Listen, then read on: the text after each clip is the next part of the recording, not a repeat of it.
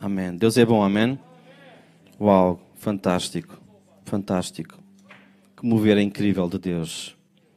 Deus é bom, Deus é bom.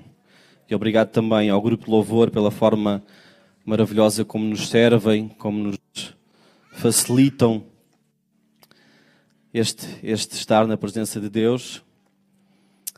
Um, e enfim, tem sido já uma tarde fantástica. Acredito que vai, Deus vai continuar a falar. Há expectativa para isso acontecer ou não?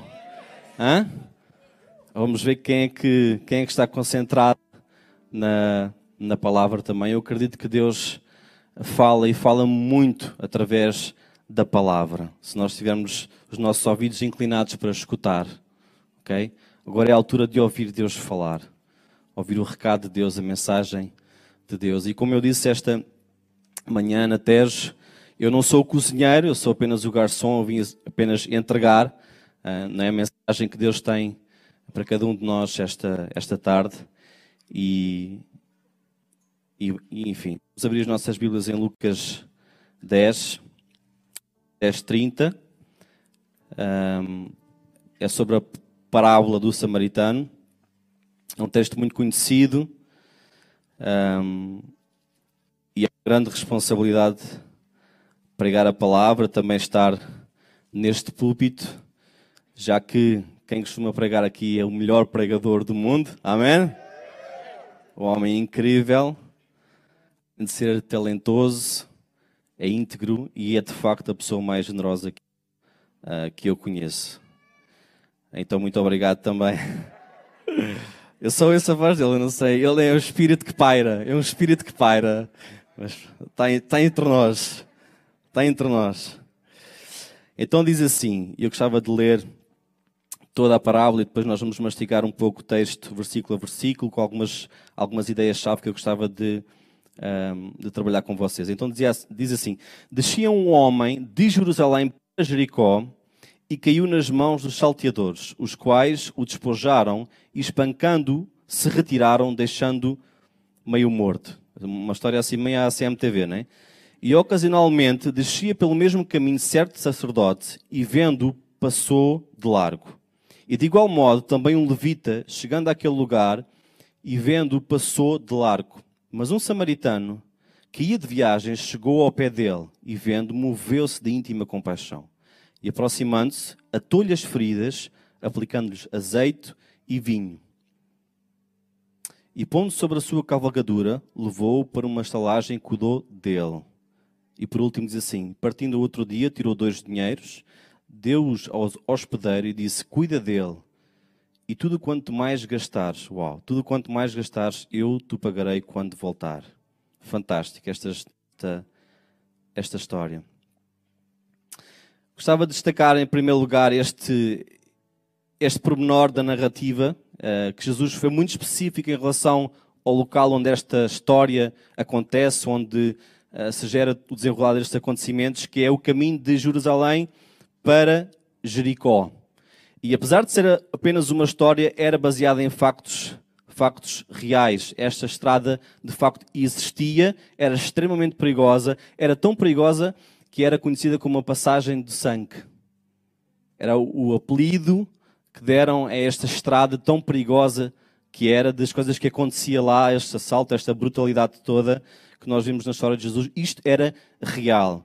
E de facto, Jerusalém era uma cidade que recebia muita gente ao longo do ano, muitos milhares de peregrinos iam a Jerusalém para o templo, ok? Então, quando há muita gente, há muito dinheiro também. Havia muitas oportunidades de negócio, havia muito comércio, muito movimento, e a verdade é que para ele ser assaltado, e a Bíblia diz que uh, levaram tudo o que ele tinha, então ele não devia estar com os bolsos vazios, alguma coisa ele devia ter. E a estrada, o facto da estrada ser num vale rochoso, um, era normal, era típico, várias quadrilhas, vários gangues se instalarem ali e tentarem a sua sorte uh, do azar de muita gente, perante o azar de muita gente. Agora, as pessoas que estavam a ouvir esta história não se espantaram com o que aconteceu, com a brutalidade do, do assalto. Um, como eu estava a dizer há pouco, era uma história mãe à CMTV, não é? Mas se fossem como eu, iam ficar espantados é porque que o homem está a passar naquela estrada que já é tão perigosa e está sozinho. Qual é a lógica de caminhar e de andar sozinho? Mas eu pensei, quantas vezes nós não fazemos isso também? Caminhamos sozinhos por caminhos perigosos, andamos orgulhosamente sós, orgulhosamente e teimosamente sós. E dizemos: Não, eu vou por aqui, é por aqui que eu tenho que ir. E não importa se alguém está comigo, se alguém não está comigo. E porque estamos em estradas com perigos escondidos, muitas vezes somos assaltados, muitas vezes vêm situações indesejadas à nossa vida e nós até ficamos admirados, tipo, como é que isto aconteceu? Como é que é possível? Não era previsível, estás a andar sozinho. E eu escrevi assim: a estrada da vida tem muitos perigos escondidos, mas o caminho torna-se mais difícil quando nós escolhemos andar sozinhos. Não precisas estar sozinho a caminhar no teu casamento. Não precisas de passar sozinho as dificuldades que tens a nível da tua vida financeira. Se estás com algum problema de saúde que a vida te apresentou, não precisas estar sozinho. A vida é muito mais difícil quando tu te isolas, quando tu te colocas à parte, quando tu estás por orgulho, por teimosia, ou às vezes até por timidez, por falta de consciência da gravidade das coisas, estás sozinho. Não precisas de caminhar sozinho. Às vezes estamos tão preocupados com a opinião dos outros.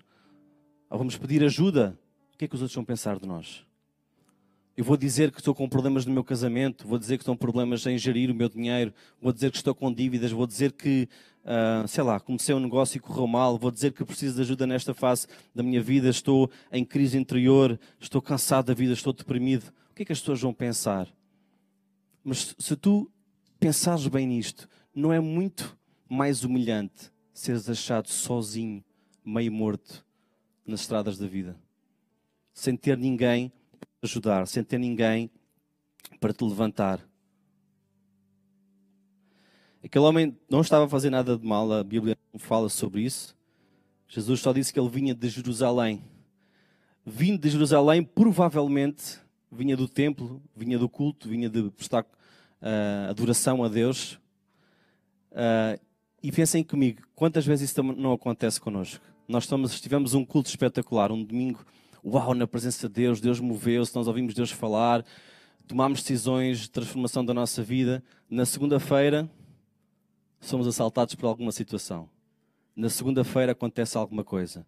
É no trabalho, é em casa, é porque alguém nos critica injustamente, é porque alguém nos rouba a paz, é porque alguém uh, tem um preconceito acerca de nós e quer nos desqualificar perante as outras pessoas.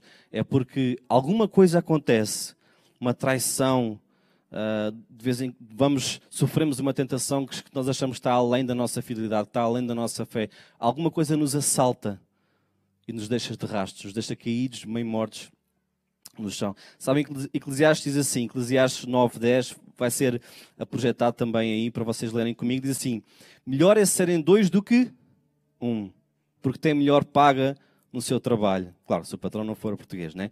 Porque se caírem, um levanta o companheiro, aí, porém, do que estiver só, pois caindo não haverá quem o levante. Escutem, porque se caírem, um levanta o seu companheiro. Porém, do que estiver só, pois caindo não haverá quem o levante. A Bíblia não diz que as dificuldades na vida são uma possibilidade, diz que são uma certeza. Jesus disse: No mundo tereis aflições. A única garantia que nós temos de poder ultrapassá-las, primeiro é confiando em Deus e segundo é caminhar junto com outras pessoas. As dificuldades tornam-se mais fáceis a gerir e a resolver quando nós caminhamos com outras pessoas. Vocês concordam comigo? Está a fazer sentido para vocês? Não se isolem, não nos podemos isolar. Somos presa fácil do inimigo quando nós nos isolamos. Temos é que caminhar ter pessoas, companheiros de viagem, companheiros de caminhada prontos a nos ajudar quando nós cairmos. Outra coisa que eu acho interessante no texto, e já vou explicar porquê, a Bíblia diz que ele caiu nas mãos de salteadores. Não, é? Ah, não está na palavra, mas ao pesquisar, eu vi um registro de um historiador muito conhecido chamado Flávio José, que deixou registado que mais ou menos na altura em que Jesus começou o seu ministério, Herodes despediu centenas e centenas de trabalhadores do templo. Centenas e centenas de trabalhadores do templo. E ele diz também nesse, nesse livro que muitos desses trabalhadores juntaram-se a quadrilhas, a gangues, que estavam a fazer assaltos naquela uh, região. Então aquele homem, aquele personagem daquela história, como muitos outros na, na vida real, foram, foi assaltado por pessoas que antes serviam a Deus. Foi assaltado por pessoas que tinham reputação de ser homens de Deus. Eu não sei se, se vocês se identificam com isto, mas talvez em algum momento no teu passado tenhas caído nas mãos salteadores de pessoas que tinham a reputação de ser homens de Deus, ou mulheres de Deus e não eram. Pessoas que maltrataram as tuas emoções, pessoas que assaltaram a tua identidade, roubaram os teus sonhos, abusaram da tua fé. E talvez Deus tenha permitido que isso acontecesse para tu aprenderes a confiar nas pessoas certas. Nas pessoas certas. Enquanto confiamos nas pessoas erradas, vamos estar ou continuar com expectativas frustradas. Enquanto confiamos nas pessoas erradas, vamos continuar com as nossas expectativas frustradas. Então eu acredito que às vezes Deus quer desiludir essas expectativas que nós temos em alguém para nos ensinar a confiar nas pessoas certas. Sabem, Ele não é que Ele goste de nos ver sofrer, mas Ele sabe que enquanto estivermos iludidos na vida em relação às pessoas que confiamos, vamos andar perdidos até o final dos nossos dias.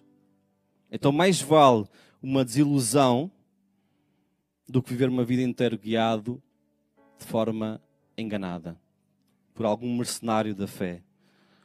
Então, se algum de nós, em algum momento do passado, viveu esta experiência traumática, não é motivo de questionares o amor de Deus sobre a tua vida, mas é, é motivo de avaliar se tu estás a confiar nas pessoas certas.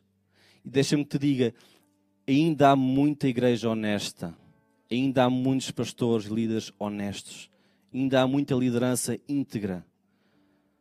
Nós temos o privilégio de congregar nesta casa, onde tudo aquilo de espetacular que nós fazemos, desde a palavra, o louvor, a recepção, ao bar, todo o cuidado com luz, som, multimédia, limpeza, tudo e mais alguma coisa. Trabalho de escola dominical, trabalho de escola bíblica, grupos de crescimento, mas ainda assim, as duas características que são evidentes naquilo que é o nosso perfil de igreja é integridade e generosidade.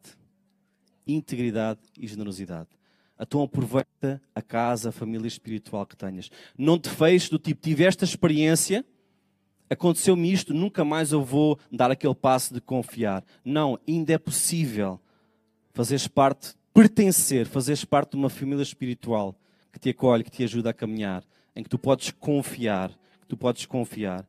Sabem, no mundo onde tudo é artificial, descartável, onde as pessoas se movem muito sobre interesses egoístas, a igreja não é perfeita, mas é encontrar uma família que esteja disposta a ajudar uns aos outros. E sabem, não há nada que se compare com o potencial da igreja. Eu continuo a acreditar que a igreja, sendo a sua expressão local ou universal, cada um, cada um de nós como pessoa, é a resposta de Deus para o mundo. É a resposta de Deus para o mundo. Independentemente daquilo que se tem feito, que se tem dito, independentemente das experiências negativas, das coisas que algumas pessoas fazem para se aproveitar da fé de outras, a igreja ainda é a solução para para este mundo. É na igreja que nós restauramos relacionamentos, que nós ganhamos amizades verdadeiras, celebram as nossas vitórias, que estão nas nossas derrotas para nos consolar, que nós temos a oportunidade de desenvolver talentos, capacidades escondidas em nós, desenvolvemos inteligência emocional para lidar com os problemas da vida, tantas outras coisas que acontecem na igreja. Então não te feches não te feches a essa vida em comum que a igreja proporciona, por causa de uma experiência do passado, porque foste assaltado no passado por alguma coisa que te magoou. Deixa Deus restaurar a tua vida e a tua fé também naquilo que é a igreja. Amém? Amém. Eu gostava de continuar a ler no versículo 31, 32 e 33. Diz assim: Casualmente, casualmente, isto é o que diz na minha versão, Casualmente descia um sacerdote por aquele mesmo caminho e, vendo-o, passou de largo. Semelhantemente, um levita descia por aquele lugar e, vendo-o, também passou de largo. Mas um samaritano que ia de viagem chegou ao pé dele e, vendo, moveu-se de íntima compaixão. Então o texto diz que tanto o sacerdote como o levita desciam de Jerusalém. Então era provável que viessem do templo também, consagrar a sua vida, fazer sacrifício, prestar culto a Deus, etc. O samaritano dificilmente vinha no templo. Vocês lembram-se daquela conversa que Jesus teve com a mulher samaritana? Eles adoravam no Monte Gerizim, outro lugar. Uma rivalidade, uma hostilidade racial, uma hostilidade também em relação à fé. Os judeus nem consideravam os samaritanos um, crentes, digamos assim, a sério. Mas este samaritano mostrou mais do caráter de Deus do que o levita e o sacerdote. Todos passaram por aquele caminho, todos o viram, mas o único que moveu-se de íntima compaixão foi o samaritano. E agora eu penso assim: se todos passaram naquele caminho, mas só um é que se moveu de íntima compaixão, tu podes então estar no caminho certo, mas ter o coração no sítio errado. Tu podes ter uma vida aparentemente correta, mas o teu coração estar longe, está longe de Deus. E pensamos, como é que é possível vir do culto, acabar de adorar a Deus, vir de um ambiente de espiritualidade, e de repente sais da porta da igreja e demonstras desprezo por alguma pessoa que mais precisa. Mas vamos ser sinceros, nós não fazemos isso também às vezes.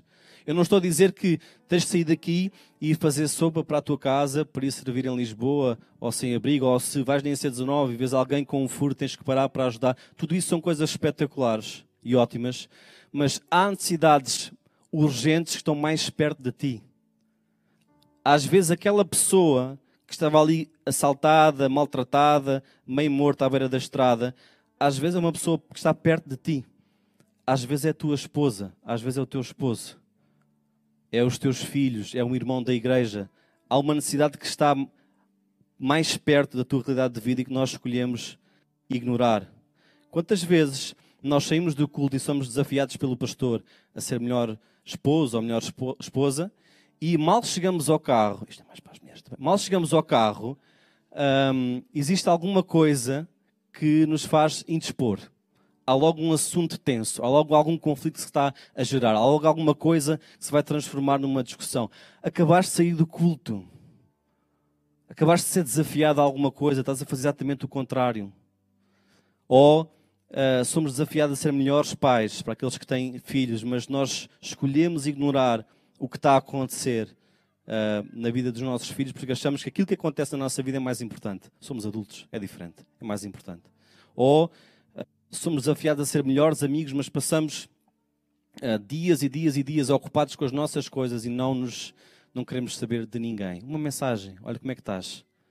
Contaste-me isto no domingo, vou tentar perceber na quarta-feira como é que tu estás acerca deste assunto. Somos tão autocentrados. Ficamos meses às vezes sem ligar para a mãe, para a mãe, para o pai, para algum parente. Sabe, enquanto eu estava a escrever isto, eu pensei, isto é mesmo verdade. Tenho alguém que é quase família, que está a passar por uma situação de cancro, não é crente, já tivemos a oportunidade como família de dar testemunho, mas eu não liguei ainda. Eu não mandei uma mensagem ainda. Há pessoas, a pessoa vive em 300 km de distância. Sim, é por isso é que tens que ligar. É por isso é que tens de te preocupar. É por isso é que tu tens que ser o bom samaritano dessa, dessa pessoa. E às vezes nós passamos de largo. Às vezes nós simplesmente passamos de largo. Era suposto aquilo que, nós, que acontece durante a manhã ou durante a tarde nos cultos mudar a nossa vida. De facto, mudar a nossa vida. De facto, mudar a nossa perspectiva. De facto, nos levar a agir de forma diferente. Alguém está comigo? O que acontece aqui tem, tem que realmente trazer transformação. Não só apenas teórica de ficamos contridos, não, realmente eu sei que preciso mudar. Não, mas fazer alguma coisa em relação a isso. Agir de forma diferente diferente. Então, quais são as marcas dos teus encontros com Deus? Será que regressas da mesma forma que entraste? Ou será que alguma coisa de facto mudou a tua vida quando tu vens a este lugar? E não é que Deus não queira trazer impacto à nossa vida, é que às vezes estamos distraídos demais. Estamos muito focados na, sei lá, talvez até na qualidade, apreciar tudo e mais alguma coisa, eloquência ou menos eloquência do pregador, etc. E há tanta coisa que nos passa de lado. E depois foi um bom tempo, foi, emocionalmente foi. E as tuas convicções? As tuas emoções estão boas, as tuas convicções, como é que ficaram? Estamos distraídos. Não agarramos aquilo que Deus tem para falar connosco. Então, continuando, outro pormenor que eu achei interessante no texto é que diz que casualmente, casualmente descia de Jerusalém um sacerdote e um levita. Casualmente, ou por outras palavras, eh, por coincidência, né? desciam por aquela estrada exatamente no momento em que aquele homem mais precisava, mas escolheram ignorar. Mas a seguir o texto diz que um certo samaritano que ia de viagem num determinado lugar, para um determinado lugar, também passou por ali. E esse samaritano, ao ver o estado do homem, compadeceu-se e agiu. Ou seja, enquanto o sacerdote e o levita passaram no momento por coincidência, o samaritano era a pessoa certa, no lugar certo, na hora certa. E estes pormenores são interessantes, porque nós temos que aprender a distinguir o tipo de pessoas que cruzam esse caminho na vida. Porque nem todas as pessoas que entram na nossa vida no momento em que nós precisamos estão lá por propósito divino. Às vezes são coincidências. E nós entregamos, olhamos, tem uma boa aparência, ou seja, a coisa parece boa, então eu vou me entregar, vou confiar, vou depositar esperança. E depois a frustração torna-se muito maior. Eu escrevi: olhamos com providência aquilo que não passou de uma coincidência. E se pensarmos bem, na verdade, nos piores momentos da nossa vida, é incrível. É onde vêm as piores pessoas. É onde tenta vir as piores pessoas até nós, onde se levantam as piores circunstâncias. Estás numa fase má do teu casamento, mas vem um colega ou uma colega de trabalho e tu pensas: ah, agora é que eu vou ser, agora é que é a minha oportunidade de ser feliz, é agora. Ou então há uma atração que começa a surgir dentro de ti, e ainda que uma atração não tenha que se transformar numa paixão, porque tu escolhes não alimentar, mas tu pensas no teu. Eu estou a perder o meu tempo, eu estou a perder o meu tempo. Eu devia era apostar nisto ou naquilo. Porque surgiram foi um levita e um sacerdote que surgiu no caminho. E tu pensaste, ah, não esperaste pelo samaritano, não esperaste pela providência divina. No pior momento da tua fé, em que tu pensas, mas eu estou a servir a igreja, estou-me a dedicar para quê? Estou a perder a minha vida. É onde vem alguém dizer assim: ah, não estás, não, dedica-te à tua família, tantas horas tu passas, a o quê? A servir os outros, a ensaiar, a fazer, e estar nas atividades. Ah, vai a tua vida, vai a tua vida. Estás a perder tempo com os teus filhos, com a tua esposa, com a tua esposa. É ou não é? Isto não acontece. É onde se junta as piores pessoas e nós começamos a ver, não, realmente, aqui, aqui alguma lógica, aqui alguma coisa nisso. Não. Tu estás a olhar com providência aquilo que não passou de uma coincidência. Então tens de esperar, primeiro confiar em Deus e depois esperar pelo auxílio da pessoa certa. Porque se aquele homem samaritano passou, vocês acompanhem por favor, tá? Se aquele homem passou no momento, se o samaritano passou no momento em que aquele homem precisava, é porque enquanto aquele homem estava a ser espancado, o samaritano já estava caminho. Então, quando tu estás a passar pelas situações, já Deus, ó, já pensou nisso há muito tempo, já viu uma solução há muito tempo. Agora, se tu te apressas, te precipitas entregar-te nos braços daquele que não é o propósito de Deus, que não é a pessoa que Deus levantou para te ajudar, aí a tragédia vai ser ainda, ainda maior. Sabe, enquanto, enquanto esperamos, enquanto estamos feridos pela vida, enquanto esperamos, vamos confiar em Deus, vamos aprender a confiar em Deus. Confiar em Deus não é uma coisa que se fala de boca para fora, quando está tudo bem na vida. Claro, toda a gente confia em Deus quando está tudo bem na vida. Ou quando tu estás nos problemas, quando tu és assaltado, quando tu és deixado para morrer, aí é que se aprende a confiar em Deus. Aí é que se aprende a ter intimidade com Deus. Aí, aí é que se aprende. É no teu quarto, joelhos no chão, a chorar e dizer: Eu não entendo, eu não entendo, eu não concordo, eu não acredito que isto foi-me acontecer. E sabem uma coisa, nós aprendemos que Deus ouve os desabafos mais disparatados. Não foi isso, não foi isso que aconteceu com Jó, com Davi, com Abraão, com Moisés e por aí fora. Algum deles perdeu intimidade com Deus, ganhou. Ganhou ganhou proximidade, porque resgou o coração, abriu o coração e disse o que ia na, na alma. Nós percebemos que Deus ouve os desabafos mais disparatados só porque nos ama. E às vezes o problema pode não diminuir automaticamente, pode não se resolver automaticamente, mas tu, por estar na presença de Deus, ficas mais bem resolvido, ficas mais forte, ficas consciente das garantias que tens em Deus. Alguém entende o que eu estou a dizer? Amém. Eu queria ler com vocês o versículo 33 que diz: Mas um samaritano que ia de viagem chegou ao pé dele e moveu-se íntima compaixão e aproximou-se, atolhou as feridas deitando-lhes azeite e vinho. O vinho para ter sarado, aquilo devia ser da herdade do esporão. Tenho quase a certeza. Hã? Quase a certeza. Pondo-se na sua cavalgadura, levou-o para uma estalagem e cuidou dele.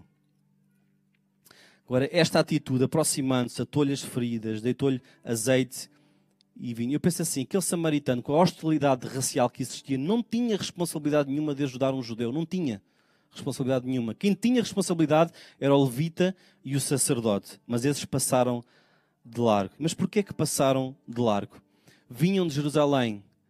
Se viessem do templo, ao, ao encontrarem alguém deitado no chão, se foi espancado, se ficou à beira da morte, ou podia ser um cadáver, na perspectiva de quem está a caminhar, ou devia estar cheio de sangue. E um judeu aproximando-se, tocando, estaria ritualmente impuro. Então imagina o constrangimento. Eu acabei de vir lá de cima, vou ter que voltar outra vez? Não. Olho, mas finge que não, não foi comigo. Constrangimento de ter que voltar, de ter que ir passar por todo o processo, ritual, etc, etc. Então, a grande diferença, porque a Bíblia não diz que aqueles dois não olharam e não sentiram compaixão, não é isso que a Bíblia diz. A Bíblia diz que uh, uh, o samaritano olhou, sentiu compaixão e agiu. Então a grande diferença entre eles não foi o sentimento, foi a atitude, foi a ação. Agora eu pergunto, que tipo de pessoas nós queremos ser? Aqueles que olham, sentem pena, fazem uma oração encomendando um assunto a Deus, porque é assim que às vezes nós funcionamos. Sentimos pena, oramos a Deus para quê? Responsabilidade já não é minha, Fiz o, fiz o meu dever de um bom cristão, que eu, pelo menos, orei por aquela situação. Está entregue ao Senhor. O Senhor que resolva. Agora não é minha responsabilidade. Não, é agir. É agir, é fazer alguma coisa para ajudar. O samaritano aproximou-se, atou-lhe as feridas, deitou uh, azeite e óleo ou vinho, algumas versões. Será qual, qual é o tipo de pessoas que nós queremos ser? Aquelas que ignoram ou aquelas que agem e fazem alguma coisa? Sabe, as pessoas, neste, nesta perspectiva, as pessoas estão cansadas de sacerdotes e precisam é de samaritanos na vida delas. As pessoas estão cansadas de serem apontadas com o dedo, cansadas de viverem à sua volta com pessoas moralistas, têm sempre uma opinião para dar e precisam é de gente que age. Para gente que, para gente que a, a compaixão leva a agir, leva a fazer alguma coisa. Vocês estão a entender o que eu estou a dizer? O que é que tu queres ser? Um sacerdote ou um samaritano na vida de alguém dentro deste contexto, deste contexto de, da parábola que nós, que nós estamos a ler.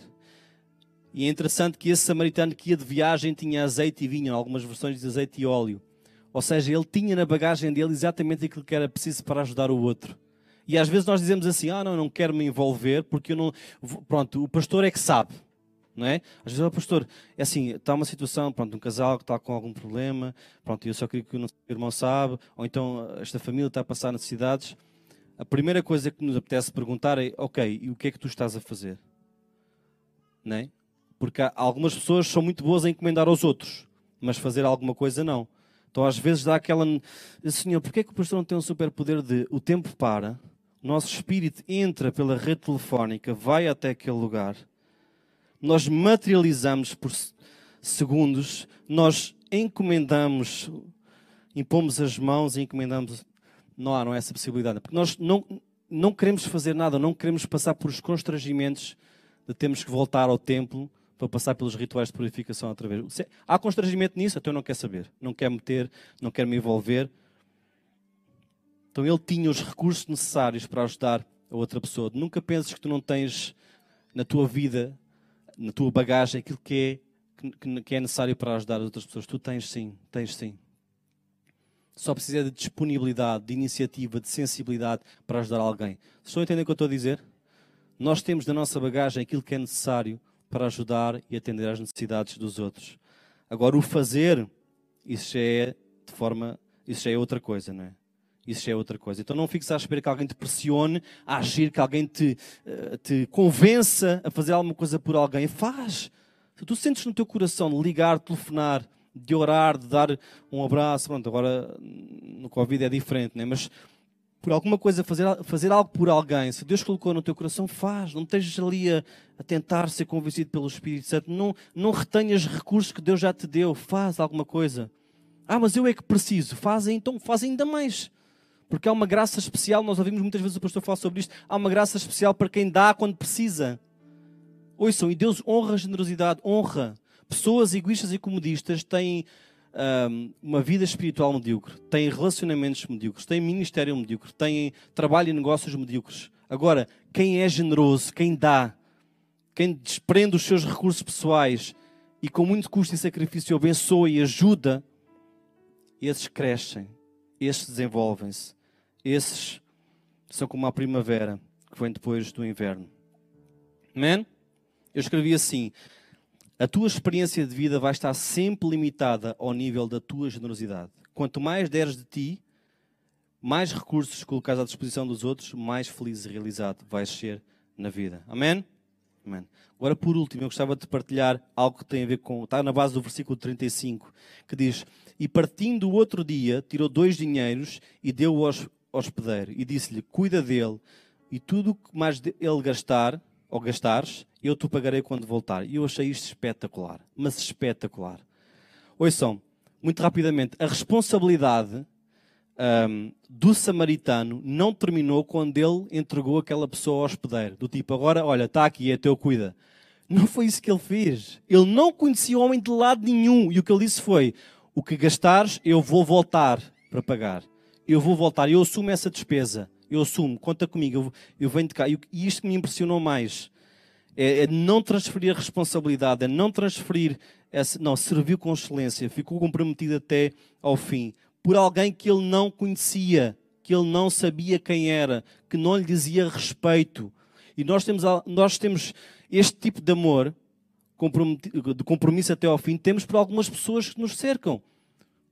Família, alguns amigos muito próximos de nós, mas a grande verdade desta parábola a verdade central desta parábola é que tu não podes escolher o teu próximo. Tu não podes restringir o amor a um conjunto de pessoas que para ti tem significado, para ti tem importância. Não é esse o amor de Jesus.